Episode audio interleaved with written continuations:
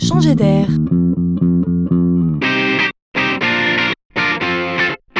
C'est la chronique de Laurent Collen. Parlons commerce. Alors personne n'ignore la concurrence qui oppose les magasins traditionnels aux supermarchés en ligne comme Amazon. Deux modes d'achat s'opposent. Et cette concurrence fait peur à beaucoup de monde. hein. Les commerçants traditionnels sont donc condamnés à redoubler d'imagination pour conserver leurs clients. Dans ce domaine, l'enseigne boulanger a pris une initiative plutôt intéressante.